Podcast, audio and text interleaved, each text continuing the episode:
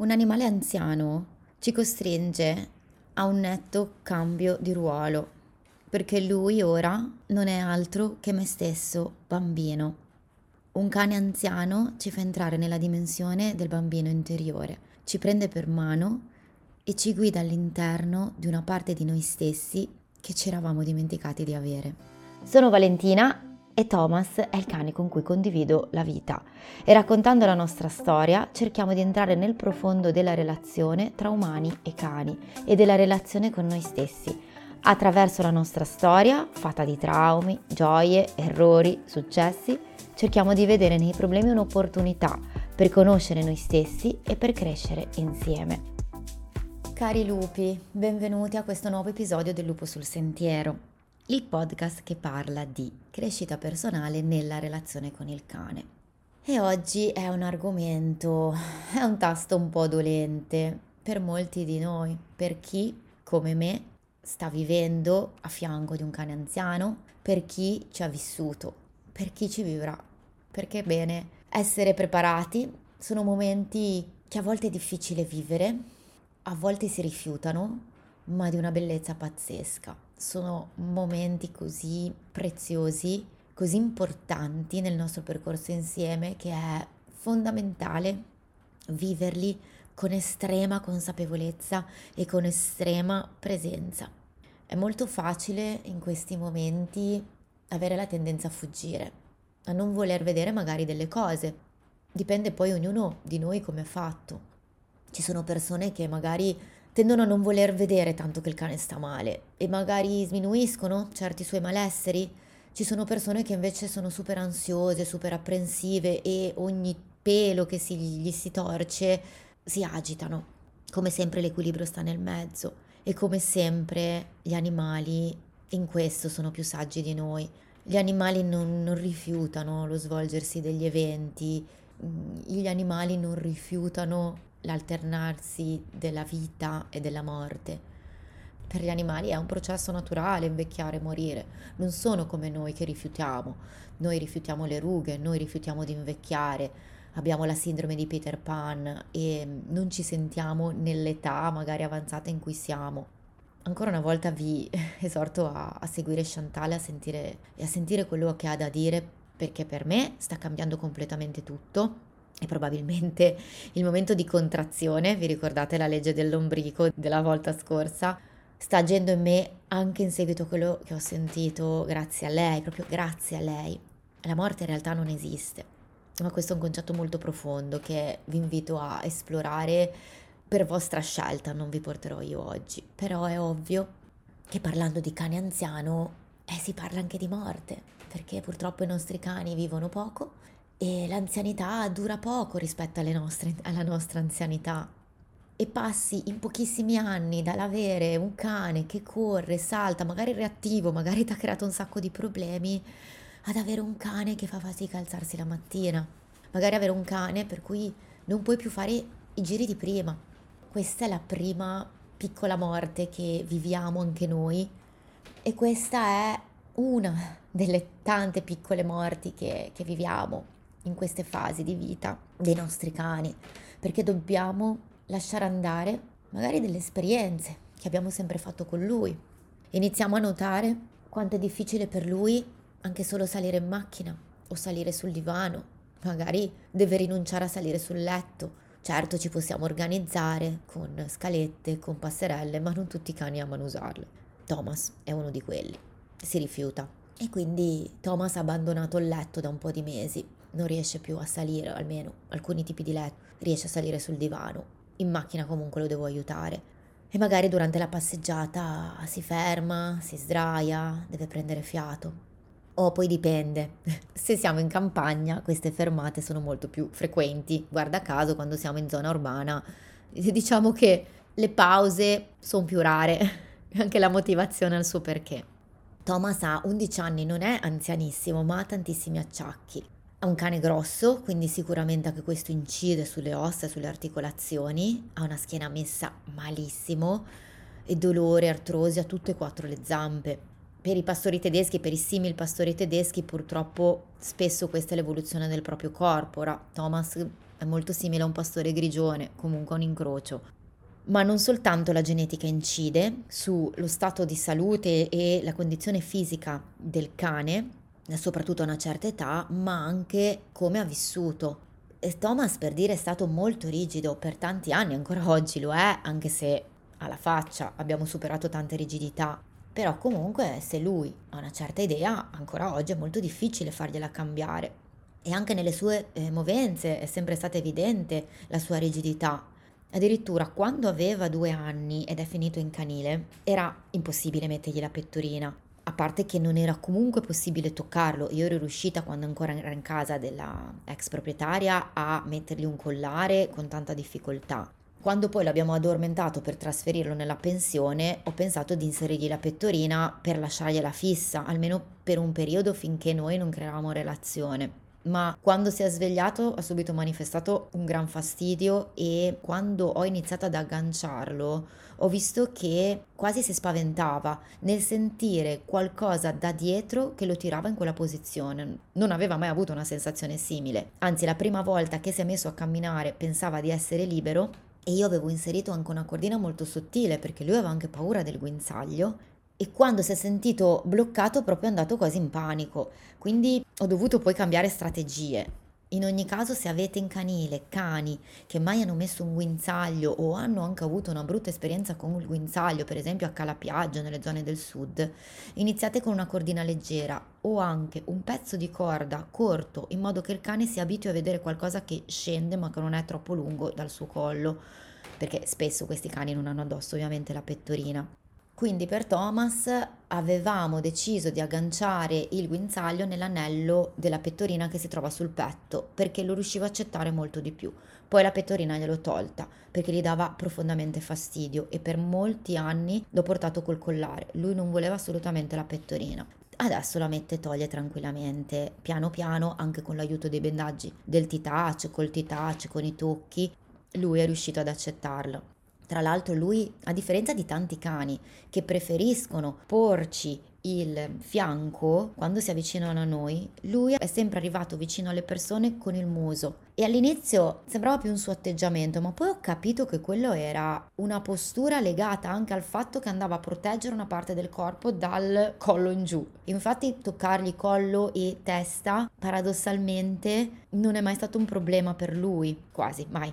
ma sulla cassa toracica aveva proprio fastidio e infatti ho iniziato a fare dei tocchi di T-touch che sono molto specifici per questa rigidità proprio in corrispondenza delle costole che si chiama procione, quindi dei piccoli tocchi di procione che vanno in profondità tra una costola e l'altra e aiutano a migliorare eh, la, l'elasticità. Penso che inizierò a fare dei mini video, dei mini reel su Instagram proprio mm, come pillole di T-Touch per raccontarvi un po' e farvi venire nella pratica le cose di cui faccio cenno. Quindi Thomas, sia sul fisico, sia nelle emozioni, sia nella visione della vita, è sempre stato molto rigido. Cosa è successo poi? Siamo cresciuti. L'evento catalizzante è stata la mia crisi nel 2019 e 2020, in cui poi ho fatto scelte importanti, drastiche, lo avete sentito nella mia storia qualche episodio fa. Uno di questi è stato scegliere la Sicilia, ma c'era un problema, Thomas non saliva in macchina, ma doveva salire, non mi importava, dovevamo andare là Punto, così è stato, la prima volta Thomas dentro il kennel e poi dentro la macchina e tirata unica fino in Sicilia e l'anno dopo il salto nel buio. Thomas nel kennel in macchina fino al porto e poi all'arrivo nel porto di Palermo, volente o nolente doveva salire, ho rischiato, potevamo fallire, poteva rifiutarsi, ma avevo il piano B. Contavo sul fatto che gli operatori della grandi navi veloci non potevano tenerci a bordo, piuttosto eh, aver dato le chiavi a qualcuno che me l'avrebbe portata fuori e io io sarei uscita con lui, cosa dovevo fare? Per fortuna è salito e non scorderò mai quel momento. Complici sicuramente i fortissimi rumori a bordo di una nave che attracca in porto, ma con una spintarella decisa è salito e stavo per piangere dopo anni in cui avevo sognato quel momento. E da lì la macchina ci ha proprio aperto un mondo e forse quella rigidità, quando poi mi sono fatta male al ginocchio un anno fa, mi sono resa conto non essere solo la sua, ma essere anche la mia. Mi sono sempre ritenuta una persona super elastica, super adattabile, pronta a uscire ogni momento dalla sua zona di comfort, fregandosene delle conseguenze, molto spesso fregandosene di se stessa. Ma forse la mia rigidità risiedeva proprio lì? Forse era proprio questa mia abitudine ad andare sempre oltre i miei limiti che era diventata una rigidità? E forse era arrivato il momento di rompere questo schema e ascoltarmi e pensare a me perché poi sapevo che tutto il resto sarebbe arrivato. E così è stato. Insieme siamo cambiati, ci siamo aperti a una nuova vita, nuove opportunità, nuove esperienze sia nella nostra vita insieme, sia nelle mie vere e proprie scelte di vita, sia nelle sue scelte di vita, perché in ciò che ha scelto via via di fare, pian piano che si aprivano delle porte, lui ha scelto sempre di più, lui si è spinto sempre oltre. E anche le mie scelte di vita, tutte quelle che ho fatto, sono state eh, fatte in vista di un piano ben preciso, che avevo ben chiaro e non più trascinata dagli eventi come negli ultimi anni ormai stava accadendo. Ma perché ti racconto questo? Perché abbiamo la responsabilità in tante cose, le scelte che facciamo, la vita che scegliamo di condurre, inevitabilmente inciderà anche su di loro. Inevitabilmente tutto inciderà su di loro. La cosa importante è comunque parlare sempre di responsabilità e non di colpe. Ricordatelo sempre. Le colpe sono inutili, servono solo a togliere energie e vita. Responsabilità è diverso ti porta a vedere i tuoi limiti, ad accettare i tuoi errori e da quelli fare delle scelte più consapevoli e per il bene di tutti quelli che ti circondano e soprattutto di te stesso.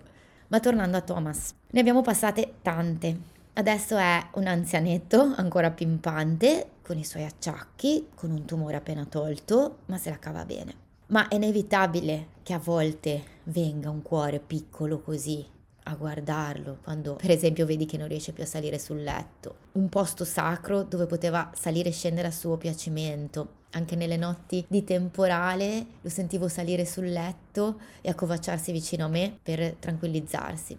Ora abbiamo comprato le cucce migliori del mondo, ortopediche e ci stiamo organizzando in altri modi aiutarlo a salire, diciamo che le spinte proprio energiche prendendole dal sedere ancora lui non le accetta tanto e ci, arriveremo e ci organizzeremo. E poi inizi a vedere i tuoi anziani più lenti, magari non sentono molto bene, magari vedono poco. Li vedi tutti rigidi alla mattina, a volte zoppicano un po', dormono di più e col tempo le ore di sonno aumenteranno sempre di più e sempre di più andranno nel loro mondo e saranno un po' isolati dal resto.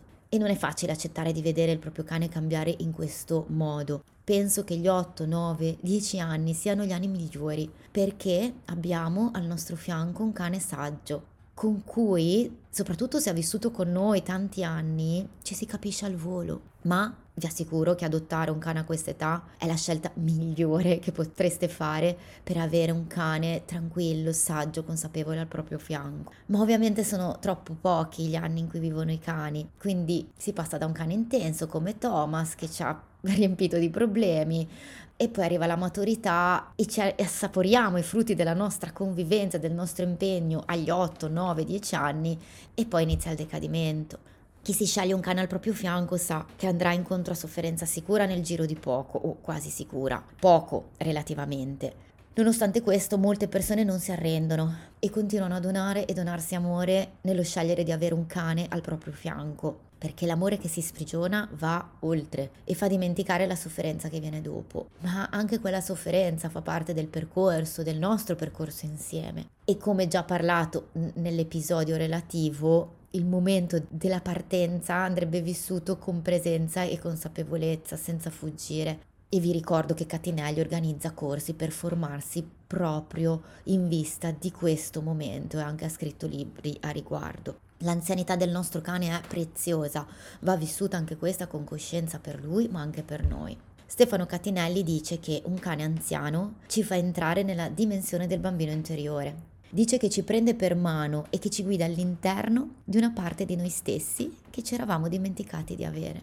Diventa più fragile, diventa più dipendente da noi, è più vulnerabile, reagisce molto più lentamente rispetto a ciò che succede all'esterno. E questo ci riporta a quando anche noi eravamo vulnerabili, fragili e dipendenti, a quando eravamo bambini e quando vivevamo nella nostra interiorità e il cane anziano ci costringe a un cambio di ruolo perché lui ora non è altro che me stesso bambino.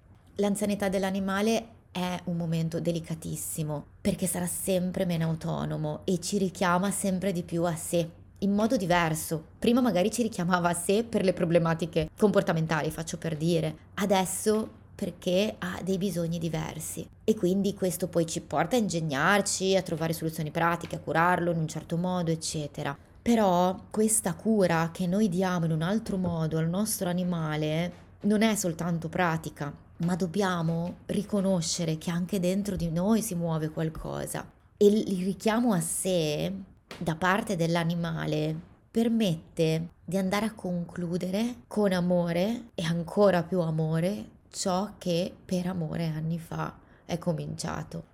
E se riesco a non porre resistenze, se riesco a non mettere la testa sotto la sabbia, se riesco a vedere e accettare anche quei limiti, quelle difficoltà, quelle fragilità e mettendo cuore e amore incondizionato, ecco che anche io mi sentirò vulnerabile, fragile e dipendente come lui. E ora siamo la stessa cosa. E lui sta vivendo quello che io ho già vissuto per molto tempo, quando ero un bambino. I mesi nei quali l'animale ha bisogno così tanto di noi risuonano con un vissuto che noi abbiamo già passato e che è durato anni nella nostra vita, in cui venivamo accuditi e ascoltati nei nostri bisogni primari. E in questo momento, mentre noi ci prendiamo cura del nostro cane anziano, iniziamo a prenderci cura anche del nostro bambino interiore, accudendolo e ascoltandolo perché nel momento in cui mi rivolgo al mio cane anziano per accudirlo, io sto accarezzando e mi sto rivolgendo con dolcezza anche al mio bambino interiore rispetto ai disagi che ha affrontato nella sua infanzia. È una guarigione, è una trasformazione.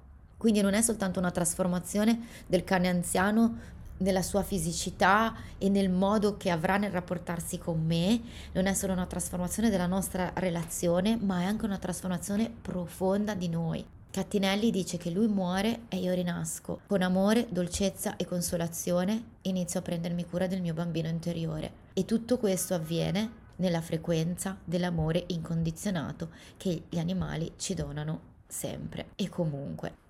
Ho fatto fatica a registrare questo episodio oggi perché ovviamente è un tema molto forte in questo momento, ma è troppo importante. Ho sentito la necessità di parlarvene anche grazie a un articolo di Cattinelli che potete trovare sul suo sito se volete andarvelo a leggere e che in parte vi ho riportato. E tu stai vivendo con un cane anziano? Hai vissuto con un cane anziano? Come vivi questa vostra esperienza? Che cosa ti suscita? E pa- che paure hai? E ci sono dei momenti che avresti voglia di ricordare e raccontare. Una cosa che ti consiglio di fare, soprattutto in questa fase di anzianità, è di scriverti anche quei piccoli momenti che ti hanno dato gioia, quei piccoli momenti per cui sei grata, soprattutto di questa condivisione con lui. Sono preziosi e metterà l'accento sull'intensità e sulla profondità di quello che state vivendo, perché è un'occasione importantissima per evolvere insieme, proprio per far sì che le nostre anime camminino dopo questa vita insieme e in questo momento ci sia anche un'accelerazione in questa evoluzione che si interseca tra umano e cane. Un bellissimo viaggio quello con i nostri cani, fino alla fine ogni momento, ogni momento è un dono. E a proposito di doni, vi lascio anche oggi il link alla guida Io e il mio cane in viaggio mindful. Se non l'avete ancora scaricata, la trovate in descrizione. Vi mando un abbraccio grande e come sempre vi ringrazio di essere con me. Vi auguro un buon cammino.